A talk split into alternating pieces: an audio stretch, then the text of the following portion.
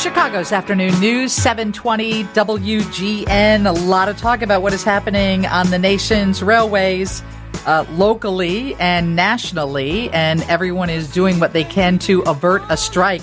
David Lassen is with Trains Magazine. This is his life, and uh, it looks like we've got uh, we've got some issues with Amtrak because they're anticipating that there could be a work stoppage. That's what I saw you post, David.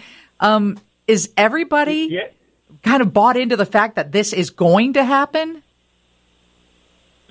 I think right now, if you had to bet, that would be the way to wager, um, Lisa. It, it um, which is a little bit of a surprise. I think uh, a few months ago we would have figured this would have been resolved, but a lot has happened to get us to this point.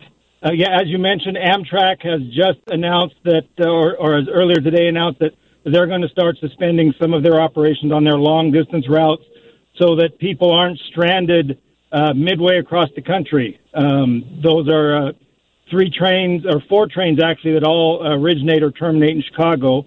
Um, the uh, Empire Builder, the uh, California Zephyr, the uh, Southwest Chief, and the um, LA to uh, San Antonio section of the Texas Eagle. Um, that's a new development, and, and it's just because those trains operate on freight railroads, and so if the freight railroads shut down, they can't continue.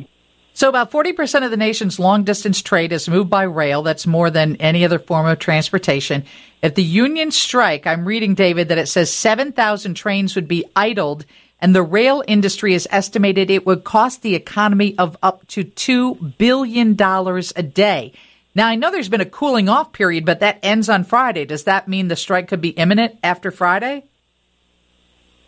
It it could start on Friday morning, 12:01 a.m. on Friday, but the thing is, we don't know that it will. The the the unions that have not settled at that point, and as of right now, there are 12 unions involved uh, in these negotiations with six major railroads.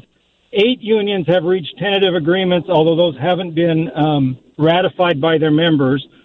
Four unions still have not reached agreement. Two we expect to reach agreements. Two we do not at this point. And those two are the basically the operating unions, the engineers and the conductors.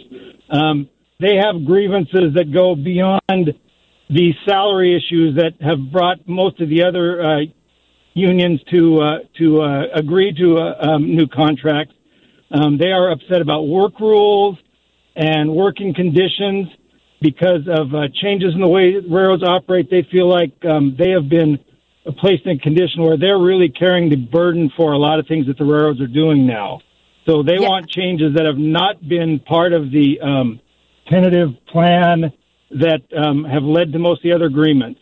Uh, to backtrack just a little bit, the, um, the, the it's a pretty Byzantine process that it, that uh, is involved in these nego- this negotiating process the uh, there's a uh, Railway Labor Act that um, dictates a lot of steps.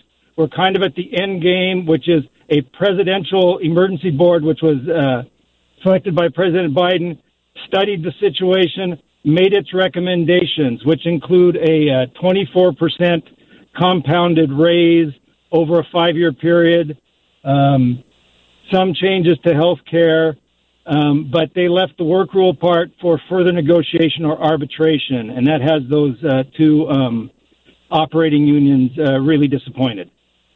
Yeah, I, I I know from people who work in the industry that they've been hiring aggressively, but for the past six years they reduced their workforce by twenty nine percent. So they had to know this was coming.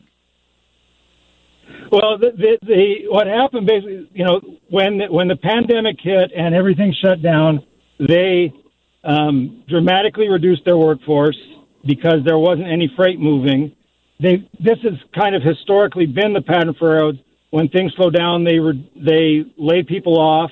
When things pick up, they bring them back. What changed this time is people didn't come back. Sort of, the, you know, as we've seen with the Great Resignation in a lot of areas, um, the workers just didn't come back, and so it's been really difficult for them to hire again. A lot of people have decided that uh, they don't really like the working conditions, you know, salary or no salary, and so even now as they're hiring, they're finding retention is an issue. So um, you're seeing a situation where Um, trains are sitting because they don't have the crews to run them. Geez, two of the largest railway railroad unions are in negotiations. That what Dave, that's what David just said. He's with Trains Magazine, and they've drawn a line in the sand. They're demanding more quality of life provisions to be put into the contract, covering attendance policies, vacation, and six sick days. Or they said they'll strike. And you're saying they could strike at 12:01 a.m. on Friday morning. Correct, but they don't necessarily have to. They could wait, and in fact, in some ways, they might now at this point be better off waiting a little bit because the railroads have started um, basically turning away business in anticipation of a a, a strike, and um, if the uh, the union could sort of call their bluff now and continue working, and then you know the railroads have turned away this business, and and then what do they do? I, I mean, you know, it's been 30 years since we've had a national work stoppage, and I don't think anybody really knows exactly how this is going to play out. But certainly, the odds of a full settlement are not good. Thank you so much for joining us, David. I have a feeling we'll be reaching out to you toward the end of the week again. Be happy to talk to you some more as things sort out.